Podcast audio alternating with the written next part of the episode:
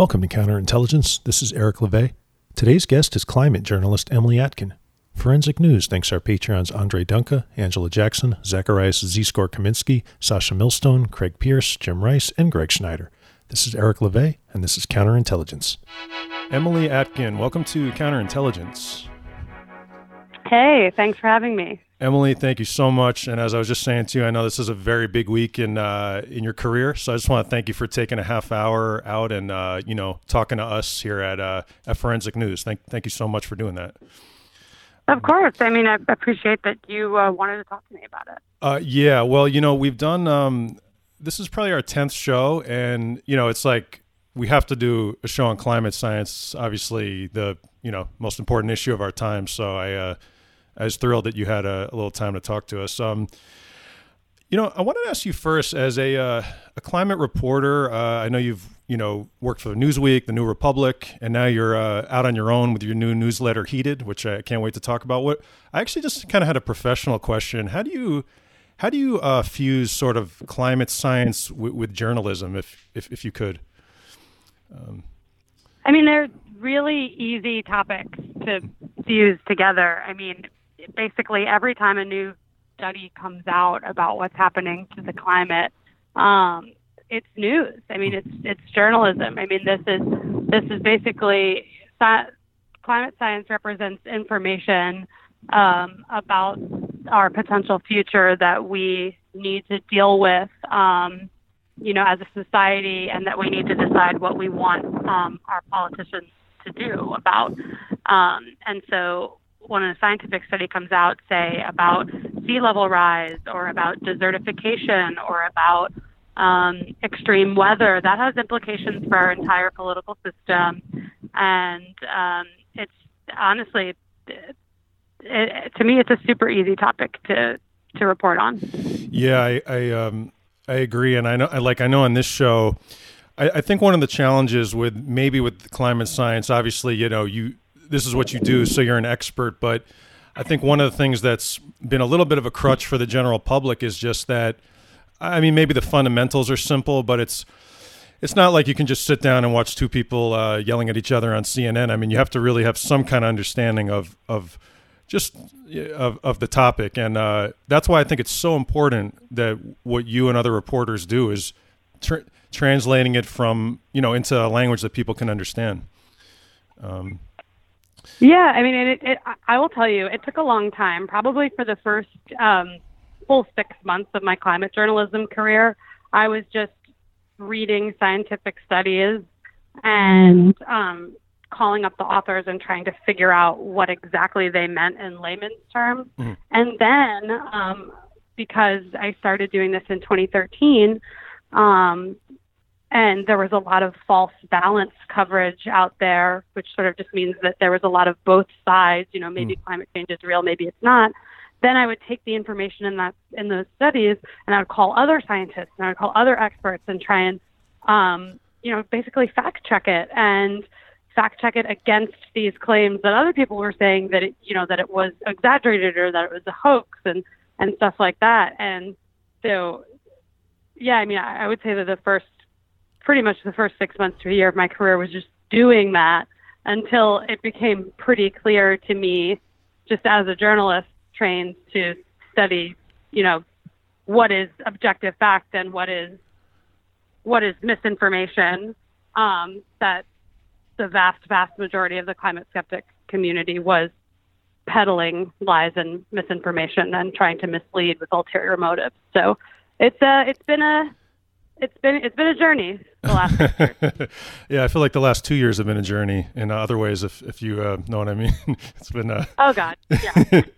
You know and and that's so true and the you know the the both sides thing we could do a whole another show on that but that's it's been so corrosive in so many ways and it's just that whole thing has a fascinating history uh, you know it, it's like the idea that like 99% or you know correct me if i'm wrong of the world's best scientists know that there's and have proved that there's climate change going on and that's negatively affecting us. And then there's like whatever three other people that that's the same thing. Is just unbelievable to some people. Uh, i mean there's also like 10% of the population that believes the holocaust didn't happen. Mm. Um, and that's far more than the amount of climate scientists that think that climate change isn't real. Um, and we don't give those people as much credit as we do. Uh, to climate deniers in our society. So that's just yeah, that's just something uh, to think about. I wonder what the crossover is there, the uh, the Venn diagram, or if that's the right terminology, but maybe another. Well, I mean, some people are just some people just you know like conspiracy theory, and sometimes conspiracies are real. Um, it's just that this one isn't. yeah, so. right.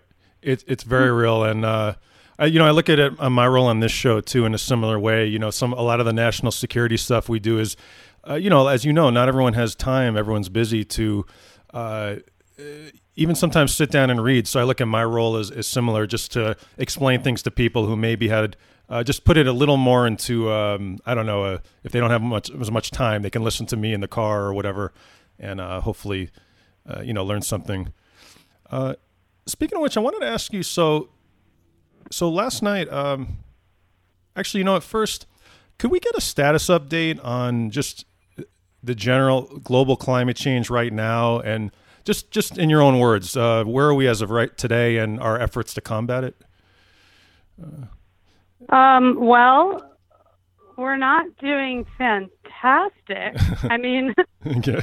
listen, the IPCC, which is the Intergovernmental Panel on Climate Change, it's this um, body of over a thousand climate scientists uh, from all over the world who come together and basically assess the uh, body of research that exists throughout the world on climate change and its impacts. You know, they put out this report this year that said that um, what we really want to do in, uh, is limit global warming to 1.5 degrees Celsius above pre-industrial levels. So mm. before the industrial revolution, we want to prevent the world from warming uh, 1.5 degrees Celsius above that, right? Mm. Because that's the point at which irreversible catastrophic impacts start to occur. The sea level starts rising a lot. Mm. Um, you know, 70 to 90 percent of all coral reefs start to die, start dying. Mm. Um,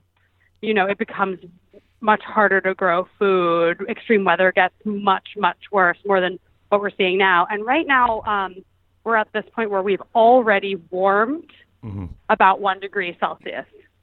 Um, if we do nothing, uh, if we just keep on the current track that we're on now, the entire world will reach the 1.5 degree mark by about 2035, 2040. Mm. Um, and what we really don't want is to reach two degrees Celsius. Um, that is just everything I just talked about with 1.5 degrees just gets much, much worse. Mm-hmm. Um, and in our current trajectory, we're there, you know, by about 2060, 2070, uh, by 20, by the end of the century, you know, we're anywhere from three to four degrees Celsius of warming, which is just uh, unthinkable, um, unthinkable catastrophe all over the world. So, um, what we need to do with the IPCC tells us, this large body of science, is that we need to rapidly decarbonize. So everything that produces carbon dioxide, greenhouse gas emissions um, on like a huge level, you know, um, our fossil fuel industry, our agricultural industry. Um, we need our, you know, just basic industries, cement making, um, buildings, concrete, all that. We need to find ways to to produce energy, to make food, and to build buildings in ways that don't emit greenhouse gases. Um, and we need to basically wipe out 50% of all of our greenhouse gas emissions by um, by 2030.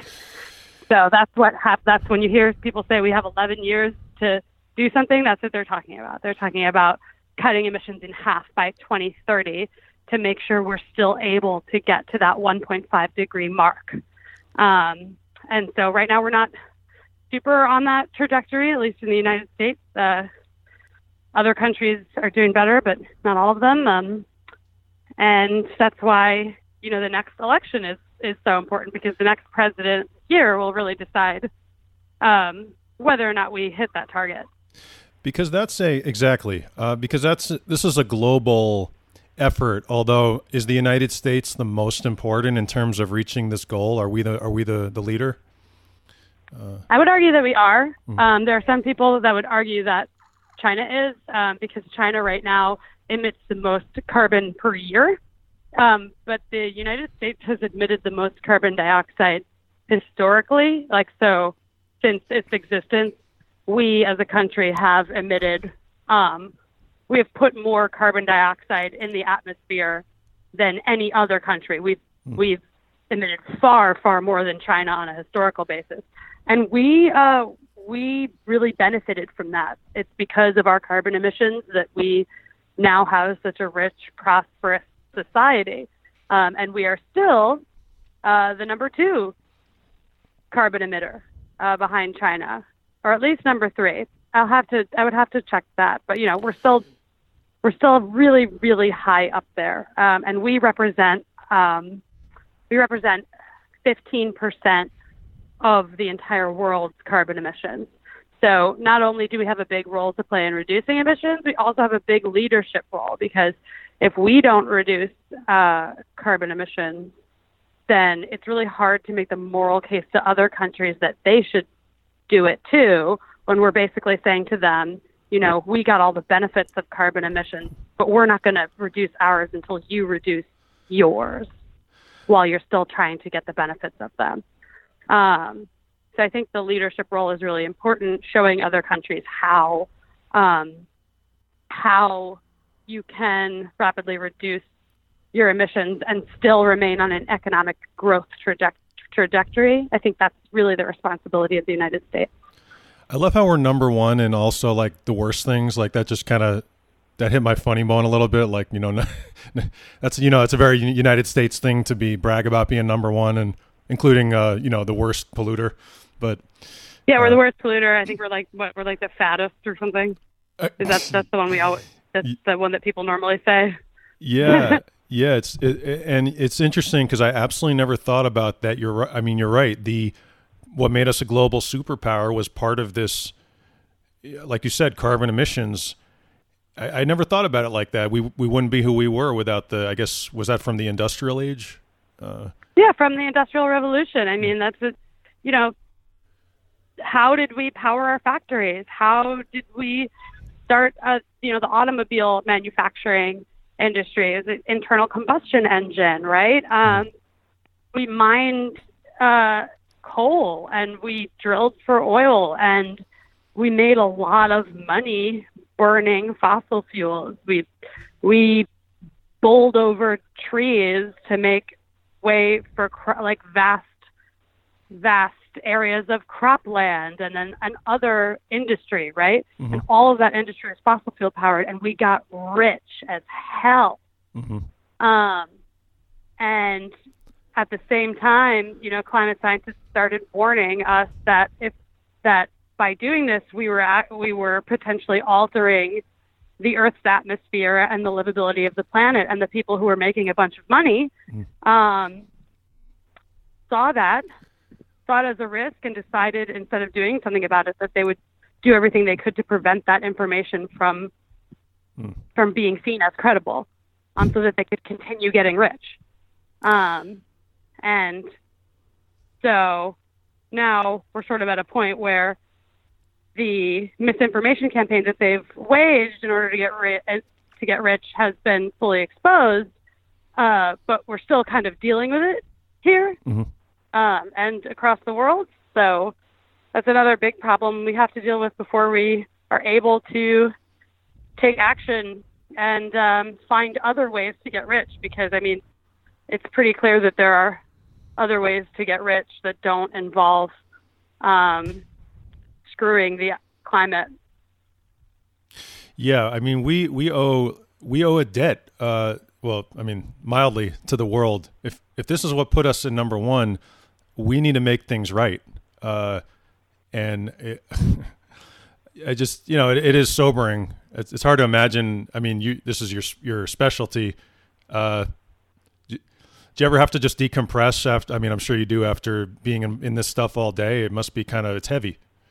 Uh, Yeah, it's heavy, but I mean, one of the things that keeps me really motivated on it is just it's not it's focusing in on the outrage and the anger of the fact that you know this is so bad because of the continued misinformation campaign on the part of greedy people Mhm. um, and powerful people and i have you know personally i i have hope every day because i i have a great community of readers and and people like on twitter and who who recognize that and want to do something about it. Also i mean i tend to be uh, you know i'm able to compartmentalize Mm. things um and it feels good to me to you know recognize what a problem is give voice to that problem and do whatever i can to inform people about it. So even though it is really heavy you know at the end of the day as long as i'm doing everything i can to do that i i tend to feel pretty pretty okay um and then the other thing is that I don't know, man. Sometimes climate change is so ridiculously depressing that it's almost funny. Yeah. Um, you know, I, I, it it helps to have a. If you are like me and you have a dark sense of humor, sometimes you just look at this stuff and you're like, okay, all Yeah. right, so that ice sheet's melting too. Cool. yeah, yeah, You're like, all right, well, we had a good run, and that's you know, yeah. You, I'm the same way. you're I mean, you're not you're yeah. not useful as a as a depressed person, right? No. Like No. you're just not useful. So I, I I try not to I try not to um, let it get to me too much because I want to be useful. I, I, I, beside, I have a comedy background, but also I just, I've laughed every day since at least November 9th, 2016. I, I even laughed. I, I'm just like you. I, I laugh every day, no matter how serious it is, because you can't make this stuff up. Um, Well, you know, I, I got to tell you like a quick story. sure. Um, you know, when Trump was inaugurated, it was uh, January 27th, right? 27th of 2017. Mhm. And um, my mentor, uh, who's an investigative journalist named Wayne Barrett, and he's actually the inspiration for the newsletter. Um, you know, his approach wa- to injustice was to be really freaking angry about it all the time. And he was one of the first journalists to investigate Donald Trump. He wrote an investigative biography of Trump uh, in the 80s called Trump, the Deals and the Downfall about his real estate career. And so Wayne became this, like, during the election, this expert on all things Donald Trump and, you know, exposing all this awful stuff that he was doing in the 80s. And, you know, he has this whole lifelong career going head to head with Trump, really just hated the guy, thought that he was the most corrupt person in the world. And Wayne died on January 26th, 2017, the day before Trump was inaugurated. Like he just couldn't see it, right? Wow. And I laughed when I heard it Yeah. because I was Yeah. just like, you, you son of a bitch, you did it. Like, you, le- you left me here. You left me with this lunacy, this craziness. Uh, wow. yeah, like how dare you? That's very funny. You know, I actually, I think it was yesterday. Uh, I, I'm pretty sure this was in his book. Uh, I was doing a little research on a um, convicted uh, narcotics trafficker named uh, Weichselbaum. I think it's Wex or Wexelman, who was Trump's helicopter pilot. Uh, and um, I'm not sure if you know that name, but but anyway, I'm pretty sure Mr. Barrett wrote about him, and he might have been the first one.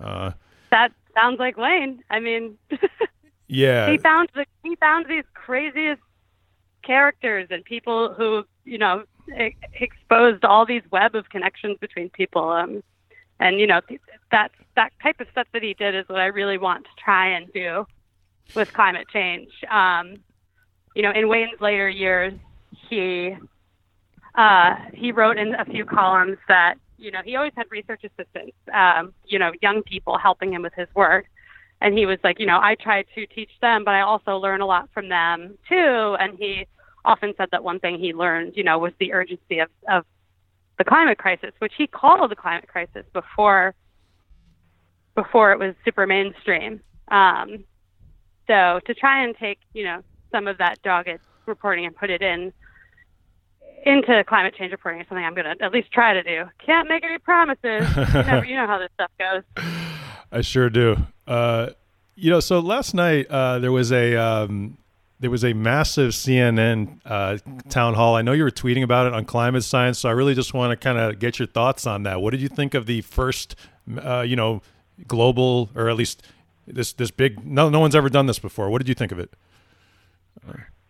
I mean, oh my God, so many thoughts. Uh, I love I it. wrote um, I wrote about them all in the first sort of pre-launch issue of my newsletter. But I guess to sort of sum them up, I, I would say that for the most part, I was pleasantly surprised by the quality of the questions, um, especially in the area of holding um, the candidates accountable for decisions they'd made in the past or questionable positions they'd taken in the past with regard to climate change. You know, each candidate had, you know, at least one uncomfortable moment where they had to explain something um, to somebody who didn't think that what that their position was right. Um, you know, Joe Biden had to explain why the next day uh, if he was so serious about the cr- climate crisis, why the next day was he having a fundraiser hosted by um, an executive of a liquefied natural gas company? Mm. And Biden was Biden said he's not he's not he's not a fossil fuel executive. Like he doesn't do that. Mm. And then you know Anderson Cooper clarified that he he indeed was, mm. and Biden you know had to say had to say. Um, oh well i didn't know that my staff told me that he wasn't and then you know, Anderson Cooper said, well, if he is, are you going to cancel it, the fundraiser? And Biden said, yes. Um, so wow. I'm not sure where that, stands as of today, but, um, you know, just moments like that that are just so important to making climate change um, relevant to people. It's not just, you know, how are we going to die? It's what are you going to do to make sure we don't die? Because we can do something about it. Mm-hmm. Um, and, you know, it's up to you, you know, our political leaders to decide whether or not you're going to stand up to power or not. So I was really, I was really pleasantly surprised at that. I, I hated that it was seven hours long. um, I thought that was, I thought that was torture. Honestly, yep. like who, how is that accessible to any American, especially, you know, the most vulnerable Americans who are going to be most impacted by climate change. You know, they right. have to work, they have kids, they might not have cable. Like, I, it, you couldn't even live stream it for free online anywhere. It was so difficult to find. So, you know, I, I felt like there's still so much we need to do. Um, so far, we need to go, but it was definitely, I mean, it was definitely the best climate journalism I've seen on CNN ever. Wow. So I'll get that. Um, that's that's absolutely fascinating. Uh, you know, I was going to say so. Last on the on the the comedic tip. Uh, la- so I, I I like you like you were saying. I you know I was quite busy last night. I didn't realize it was going to be last night. So anyway, but I found out. I'm like, oh, so I I DVR'd it, or I thought. Uh, woke up all excited or no after after um, i got home after i got home from work i was very excited so i'm like i pull it up and i'm not seeing anything and long story short i didn't realize it was seven hours so i had recorded like 35 minutes of it uh, oh my god yeah because why would it be seven hours what kind of torture demon would subject anyone even me i do climate change for a living right. like why no one wants that.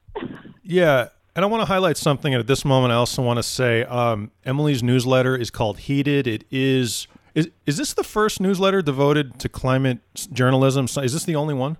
Uh, um, there definitely are other newsletters. This is the only um, climate journalism newsletter on Substack, which is a newsletter platform.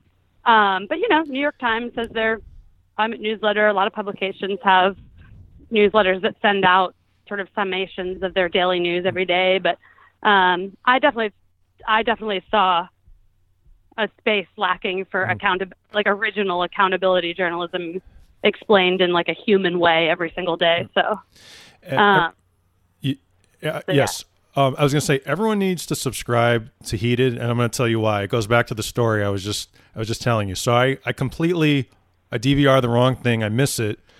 I woke up this morning. You had a pre-newsletter, like a, a preview of what we're going to be doing, and I learned something. This is why you guys have to subscribe to Heated.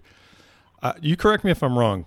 The reason there was a seven-hour CNN town hall is because they were getting a because Tom Perez and the DNC will not allow the candidates to participate in one. So they basically just shirk the format. Do I have that correct? Yeah, so um, the DNC has been under pressure for a long time from activists to hold a climate change focused debate where all the candidates are on stage together debating climate change. So normal format, two hours, talking about this one subject, all that. Um, the DNC refused, refused, refused, refused not only that, um, but said that they would bar any candidate from participating in their official debates if they participated in an outside organization's climate change debate. So the only thing that outlets like CNN, MSNBC uh, can do if they want the candidates to talk about climate change is do this individual one by one town hall format because candidates are not allowed to p- appear on stage together to debate subjects per the DNC's rules. So it's not CNN's fault that this was seven hours long. It's the DNC's fault. I, as a person who generally has uses words for a living, I don't really have any words to describe that. I'm I'm just sort of at a loss for words, actually. Uh, um, yeah, I mean it it's it's a complete failure on the mainstream Demo- mainstream Democratic Party's part to recognize um, the importance, severity, and complexity of this issue. One of the reasons that Tom Perez um, said that he didn't, that he wasn't going to allow a climate debate is because um, if he allowed a single issue debate, then he would have to allow other single issue debates, like debates on healthcare and you know uh, abortion and immigration and the economy, and which is just such a flawed. It's such a demonstration of a failed understanding of climate change because every single one of those issues was talked about in the CNN Climate Forum. Um, you know, literally every single one of those issues because climate change is not a single issue; it is right. every single issue. And if I could, by the way, also that also sounds like awesome to me. Like I have no problem with a single debate on healthcare or immigration or like like like he says it like it's that's a bad thing.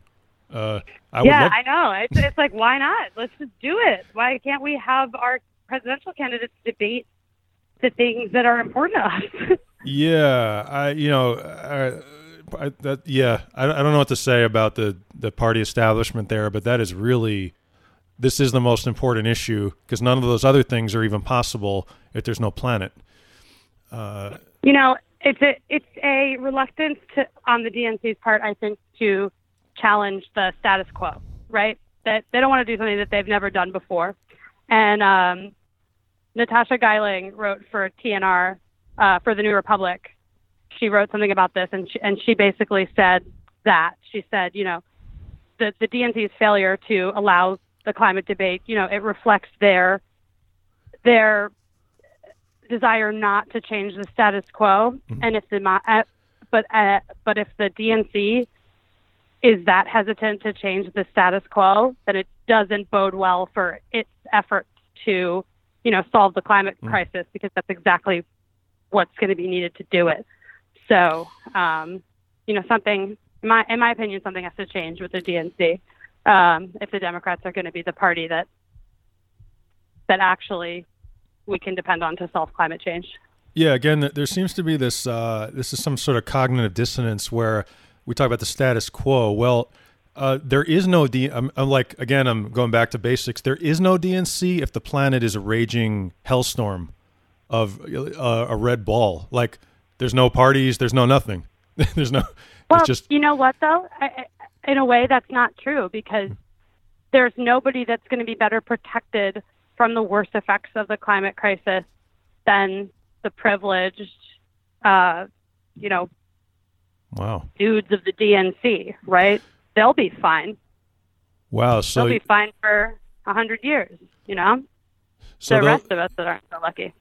I see. So even if things go that, that way, of course, with money, they'll still be able to live at least for for a while. Uh, yeah, I mean, I, I don't. I think that I think that humans will continue to live mm. even if climate change gets really, really bad. Even at four degrees Celsius, five degrees Celsius, six degrees Celsius, you know, humans will find a way, but but millions of people will die, um, and it won't be the Tom uh, Tom Perez's of the world that die. Yeah, I'm, th- I'm thinking of uh, I'm I'm kind of picturing uh, uh, Tom. Uh, per- is it Perez or Perez? I don't know. Paris. is it Paris? Um, well, either way, I'm kind of picturing him in some bunker talking about civility as uh, everyone else is just yeah. outside trying to, you know, in that voice. Uh, yeah, and, and no, I don't know the pronunciation either. That's the problem with people like us who spend all day just reading and never talking. Uh, yeah, I think we have uh, uh, maybe more important things. So you, I'm, I'm not even going to uh, maybe discuss the Republicans because they um, obviously don't care about this issue or if we all die or whatever. But in terms of the candidates, uh, who do you see? What what what do you, who do you think has the best climate change plan uh, in general? Um, I would say that I'm impressed with like the majority of the candidates' climate change plans. Actually, um, this has been a shocking presidential cycle, campaign cycle so far. In that, um, I basically have huge climate plans to look over from every major viable candidate, wow. which has never happened before.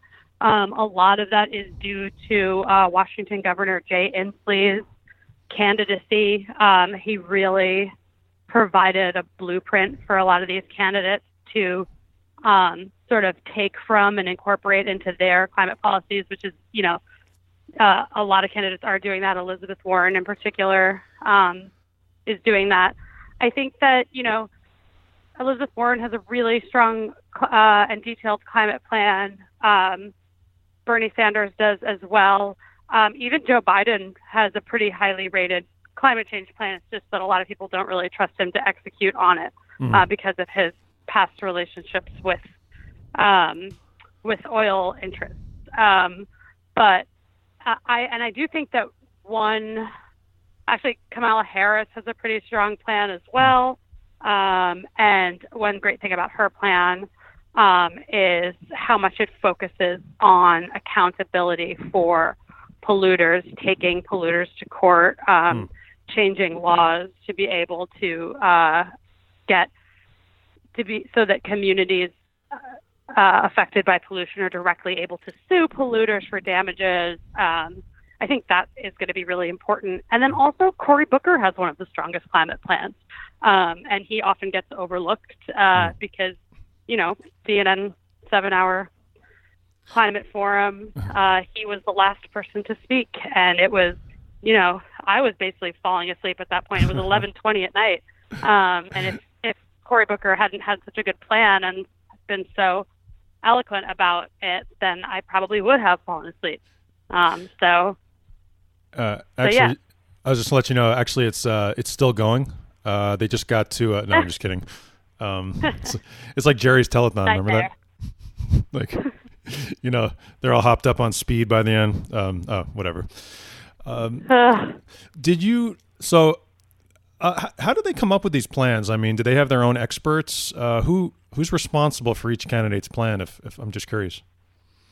Uh, um, well, I'm sure that that each uh, that each campaign has different ways that they come up with their plans. You know, I'm not in the room with them as they're putting them hmm. together, um, but you know, most campaigns have a have teams of policy experts that that put these things together. Um, a lot of candidates, like uh, like Elizabeth Warren, for example, um, have put out sort of step by step smaller parts of their climate plan. Like she put out a green manufacturing plan uh, a month or two ago that was just about how to um, transition manufacturing hmm. um, over to renewable sources. Um, you know, a, transportation plan, right? Um, so a lot of times they come out in um,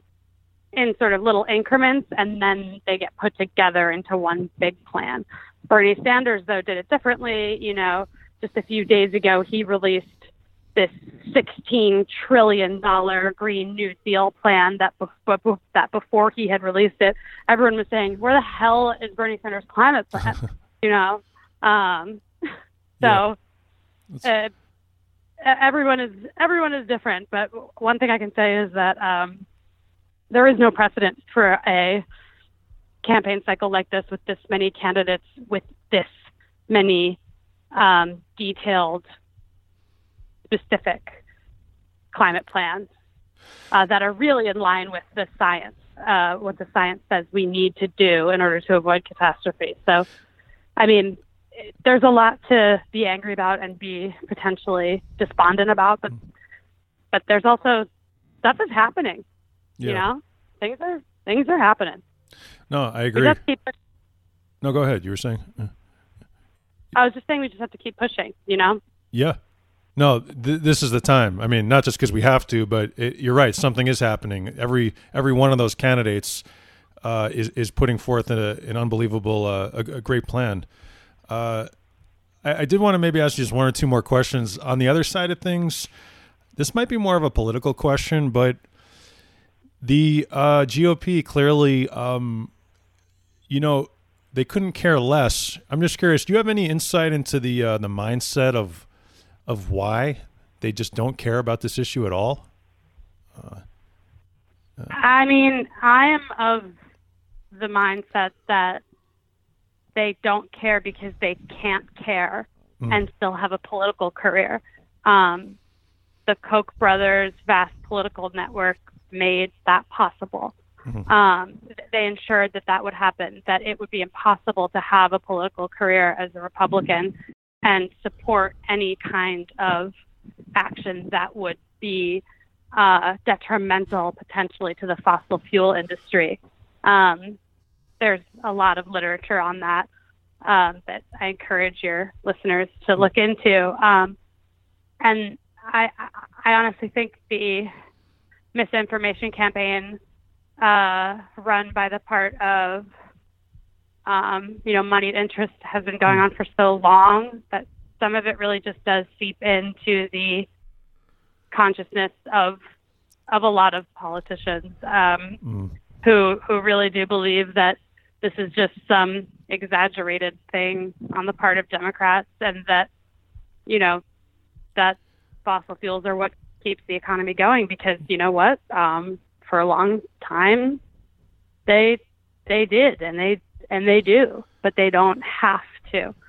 Um, and republicans have chosen to that they don't want that to change that they want to you know that they want the economy to stay powered in this way mm. um, and you know I, I can't look into the minds or hearts of any one of these individual people. But um, if I just had to make a guess based on my career and what I've seen, it's just just about money and power, mm. and it always has been. Yeah, yeah, it sure is. Uh, just my final question: uh, What can what can people listening to this show do to do their part in in stopping this? What can the individual do? Uh. Um, so you know, a lot of attention gets gets thrown into you know, oh I should uh, eat less meat, or maybe I should have one fewer kid, or maybe I should um, you know recycle more or something like that. And that's all fine and good. And I think that consumers have a lot of power to change the behavior of corporations. Um, you know, corporations uh, obviously they buy stuff mm. from you, the consumer. So if you demand a certain thing, uh, and say you're not going to buy from them. Um, and if that and if, if enough of that happens, those corporations can change. And you know, there's history of that happening. Um, and because we're in a system where corporations uh, so much influence political power, um, I do believe that the individual consumer has more power than they think. However, I also think that, you know, I, I honestly believe that the biggest thing that you can do is to prioritize climate change in your political life and in mm. your and in your vote, um, and to really because that because we ha- we haven't done that as as a citizenry for the entirety of you know political history in America. Um, climate change has always been a really really low voter priority, and um, that will change if we demand if we demand more from our politicians. Um, you know, nothing's going to change unless we have a political system that will change it. So um, you can, if your choice is between not eating a hamburger and you know voting for the candidate with the best climate plan, I would say vote for the candidate with the best climate plan. Right. Um, and that's way more. It's, it's the biggest. I think that's the biggest thing you can do is is just prioritize and be smart and conscious with your with your vote. And the newsletter Heated uh, comes out Monday, right? September 9th? It does. Awesome. Uh, and then we'll, we'll um, how do people subscribe? How do they how do they find you? Um, it's super easy. I picked a great URL. yes, you did. it's uh, it's it's heated.world. So heated.com was going to cost me eight thousand dollars to buy it from some dude. So I Hmm. just did heated.world, and I think it's um, I think it's pretty self-explanatory from there. There's just a little thing where you put your email in, and uh, and it's free. Yeah, we had the same now. thing happen uh, at Forensic News. ForensicNews.com was uh, going to be about, I think, fifteen thousand dollars. So we were like, guess it's .net. Sounds good. Yeah, it is. It's .net. Like, okay, I'm a journalist. I don't have that much money. I don't have any money. I have seven dollars. um, Yeah. Emily, I really want to thank you for talking to us uh, on on this show, and uh, I, you know, uh, just I'm looking forward to reading the newsletter. Everybody, you need to sign up, and uh, just you know, have a great weekend. And this show will come out on Monday, actually the same day. So, oh, uh, perfect. yeah, uh, I want to thank you so much, and I, I look forward to doing this again soon. Thank you for listening. Follow Forensic News on Twitter at Forensic Newsnet. Counterintelligence is at IntelPod. My personal account is Eric LeVay. Support Forensic News on Patreon. Subscribe to Counterintelligence everywhere you listen to podcasts. This is Eric LeVay, and this is Counterintelligence.